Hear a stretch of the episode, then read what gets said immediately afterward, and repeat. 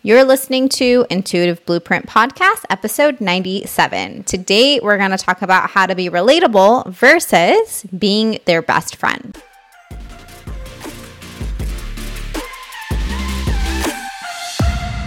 Hey guys, welcome back to the show. I'm so excited to have you here. Thank you so much for taking the time to invest in your mind and doing it with me today. Today, we're going to talk about relatability, which is a compliment I get often from my clients, um, from my community on Instagram. You're so authentic, you're so relatable. Um, XYZ. And it's something I get complimented on a lot. And one, I'm very grateful of that because being honest and authentic and relatable is a value of mine. It's very important to me that I come off the way that I am in a normal day to day life and conversation. um, and um, yeah, I I have this unique ability of like you know making friends with everyone everywhere I go, and always finding something in common with people. And I think that one, it's you know, it's not something that um, is an effort for me, but it is something that I think can be acquired as a skill and why that's so important when it comes to building your online business. And more specifically, when you're in a role or level of leadership. So, when people are looking up to you to lead them as a guide, as a mentor, as a coach, as a leader, uh, when people are looking at you as someone who is going to help them go from, you know, point A to point B, being relatable is necessary and they need to see you as a leader. So, how can we bring relatability into our brands, into our messaging, into our essence, but also at the same time maintain that level of leadership and not be seen as like the best friend? So, for example, you'll know when you've like kind of crossed that like best friend territory when it uh, comes to your online marketing, like, you know, Instagram, social media, and all that kind of stuff. When you'll post something and, and people will say things like, I'm so proud of you, or like, you're doing amazing. Those type of comments from people that you want, pe- pe- from people whom you want them to buy your service isn't going to make you feel good, right? Because they're looking at you as more of like a friend rather than someone who can guide them. So, how can we infuse relatability into the way that we show up without compromising on our leadership? And one of the key ways that I've um, been able to sort of do this in my business, and I see other leaders who are very inspiring, but also like maintain that authentic authority um, is number one, having authentic authority. Authentic, authentic authority is something that I teach within my mastermind, and it's the ability to lead as an authority, but through your own authentic expression. So, in order to be relatable, you got to be yourself, right? It's like, it one, it's exhausting trying to be someone you're not, especially on social media, to like constantly put a smile on your face and show up on stories and be this certain person when that's actually not who you are. So, the more authentic you are, the more that you can embrace being yourself, the more of an authority you're going to come off as because you're not copying anyone. And it's very palpable. Like, they can tell that you're just being yourself. You're not here to please, you're not here to pretend, you're not here to be performative, to put on a mask, but you're really showing up as your own full expression. And by just doing that alone, you are going to have a level of authority to you. Number two is vulnerability. And it's definitely like a buzzword, right? Be more vulnerable. Um, but how can we be vulnerable from a place that's going to create relatability and also maintain a level of leadership? And it is by sharing your vulnerability through a healed perspective or a healed place, like the scab. if you will, gross, um, versus an open gaping wound. And I think there is a there's an art to this. Um, you know, how can you share something that's very vulnerable and at the same time have it be a value add for the person receiving it, for the person reading it. Um, I, I'm trying to think of some examples where I've done this. A couple times I've done it uh, two most recent ones were a couple months ago. I had a very disturbing text from my ex boyfriend. And if you know anything about my story, I was in a emotionally um, and verbally abusive relationship for five years, all throughout my college years. And this was someone who repeatedly told me that no one was going to watch my videos and no one was going to purchase my programs and I was going to lose. And um, I endured that for very many years. We have been broken up for six years. I'm now married. Like, you know, my life has completely moved on. And a couple months ago, out of nowhere, also side note i thought i had his phone number blocked but out of nowhere i get this text message and it is it's disgusting. Like the words he used the way he it was a disgusting text that i would not even want to read out loud because of like what he said and it was abusive. And so i like got really triggered when i first read it and kind of like brought me all the way back to you know the times where i would listen and hear that in, in person. And I decided to share it, but I shared it, you know, after I got triggered and I allowed myself to feel this full spectrum of emotions and I went through it. And it was a conversation that I had to have with like my husband to, you know, help me move through those emotions. And he was really confused because he was like, why are you even letting this bother you? And I'm like, listen, I'm human. And so, um, yeah, I moved through the emotions I held space for myself and my feelings.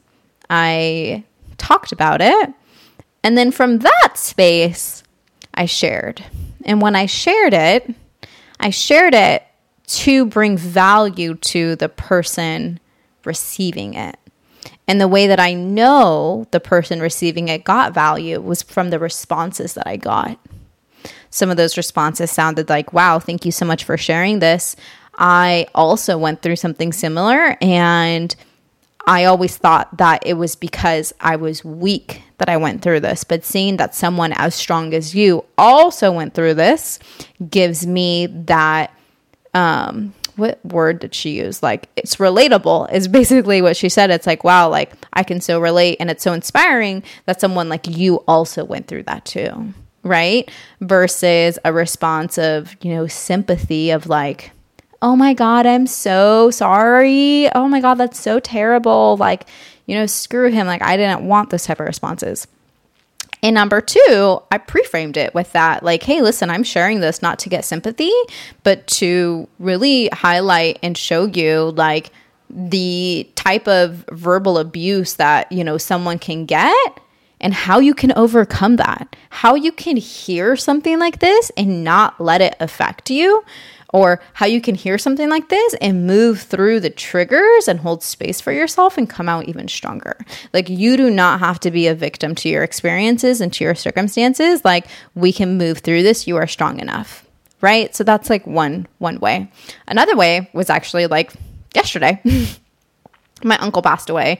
I mentioned him on last week's episode of my uncle um, uh, being sick in the hospital, and unfortunately, he lost his fight. And so, you know, it's funny because I don't really talk about my family, and that's because I've been estranged for the last six years. I, um, you know, decided I wasn't going to go home anymore because of the trauma and just the wounds and everything that happened with my parents. And then, um, what happened on my wedding and there's like all this stuff. So I had made the decision that I wasn't going home, but when my cousin passed away, who we I had unresolved conflict with, it really like it really brought up a lot of stuff for me. And so, you know, I decided I'm going to I'm going to be a part of the family. And so, you know, long story short, my uncle passed away. I shared about it on Instagram, but I shared about it from a healed space and I shared it in a way where the receiver can gain value. So the way that I positioned it was, you know, this and this happened. you know, the universe is going to continue giving you lessons until you really get them. And then how I had to understand, you know, how, like, the thing that I had to do is I had to realize um, that the anger and resentment that I held in my body and in myself, in the end, only hurt me. Right. And that's the vulnerability piece. Like, I mean, as a coach, as a leader, do I want to admit that to the whole world? No. But I can admit it from a healed space because as I said in the next like slide, like that's the thing about healing. Oftentimes it's a really tough pill to swallow. And then the story continued by me saying, I know you're strong enough to hold space for your feelings. I know you're compassionate enough to be able to do that for yourself. And those are the things that I was doing for myself. And so we can share these pieces of ourselves and our stories and be vulnerable and be relatable and not look like a hot mess and be able to share it from a space that really elevates our viewers, our listeners, our readers. Because one of the things that you have to realize is that people are very selfish. Like anybody reading a social media Instagram caption or watching your story, subconsciously, they're asking themselves, how does this relate to them? How does this relate to me? How does this relate to me? How does this relate to me? And so when we are sharing content, we want to make it so that it is something that they can utilize for themselves. And it won't be all the time, right? There, you know, when I post a picture of a kitten, it's like it's not for anyone but our nervous system to go, oh. so those are some of the ways that you can share from a healed space and share from a space that's going to elevate your readers, elevate your community, to share your learnings. And I think that's the biggest thing about vulnerability is like, can you share what you've learned? The last way to uh, bring relatability into um, your messaging and just in who you are and not being seen just as a best friend is kind of like what I just said is like, how can you position these things as learning lessons for everyone? How can you position them as learning lessons for everyone? When you do that, that's going to naturally give you that leadership feel versus just sharing to share and you know it just being kind of like a word vomit um, that doesn't feel good for the person on the other end to to read that right like we don't want to read your diary we love you, but we don't want to read your diary. So, um, how can you position your learnings in a way that we can all benefit? I mean, as a human design 3 5, the three in my profile, if you also have a three in your profile, it's like we are meant to go through this world by failing and learning and to share our learnings so that other people don't have to go through the same thing. You know, they, we can shorten the journey for them. And so, how even if you don't have a three in your profile, you can still do this. And so, as you're um, either sharing your day to day on you know stories or you're creating content, really just think about like, what is my purpose? Like, what is the purpose of this post? What is the intention of this post? And that's going to really help you make sure that what you're saying is in alignment with what your intention is. Because oftentimes we if we don't have a purpose or we don't have an intention or perhaps the purpose is just to post it, then we may not get the impact that we're looking for. And or someone may just receive it, you know, differently all that to say, you're not completely responsible for how people receive everything that you write, but I think you can be responsible for the intention, or not can be, but should be responsible for the intention that you infuse into the content that you're creating. So I hope that this episode was helpful. It was just a thought that I had on, um, yeah, how can we be more relatable? Because at the end of the day, like, you know, uh, as a coach, your clients, your people, your community, they want to see those imperfect versions of you, the imperfect sides of you.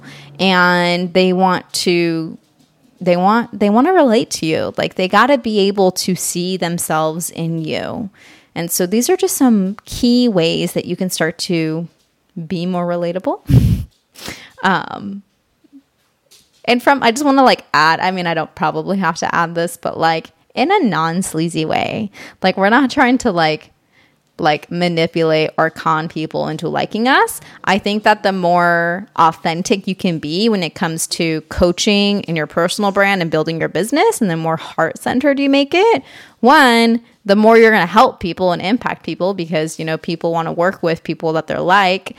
For example, I cannot relate to someone who's just like, like, a go getter all the time or like hustle mentality, hustle mode, people who are like work nonstop. Like I can't relate to them. I do not want to work with them because I just don't feel like that's relatable. I'm not like that. And so if you're naturally like that and you don't know how to be any other way, I'm probably not going to learn a lot from you. But if you are someone who is able to maintain harmony and balance in their lives. And you show yourself getting stuff done but then you also show the moments where like you don't do anything and like the the stuff you have to overcome like the mindset blocks and the self-doubt like i'm going to want to work with you. And that's true for everyone. Like i would much rather pay someone who i know went through the same problems i had but has the confidence to get through them rather than someone who pretends like they don't deal with any of that, right? So, um, relatability is going to help our clients see themselves in us. It's going to be so much easier for you to show up on social media being your full, authentic expression versus like this performative version of you. And it's going to help your clients really get the learnings of your life because, yeah, that's what they're there for that's it for me today. I hope this episode was helpful. Let me know if you had a favorite part, um, if you liked it. Do you kind of want more topics like this? And hit me up on Instagram at Chanee Momoko, C H A N E E M O M O K O. All right, you guys, I hope you have an amazing day, and I'll see you next week, same time, same place. Don't forget to be your highest self. Bye for now.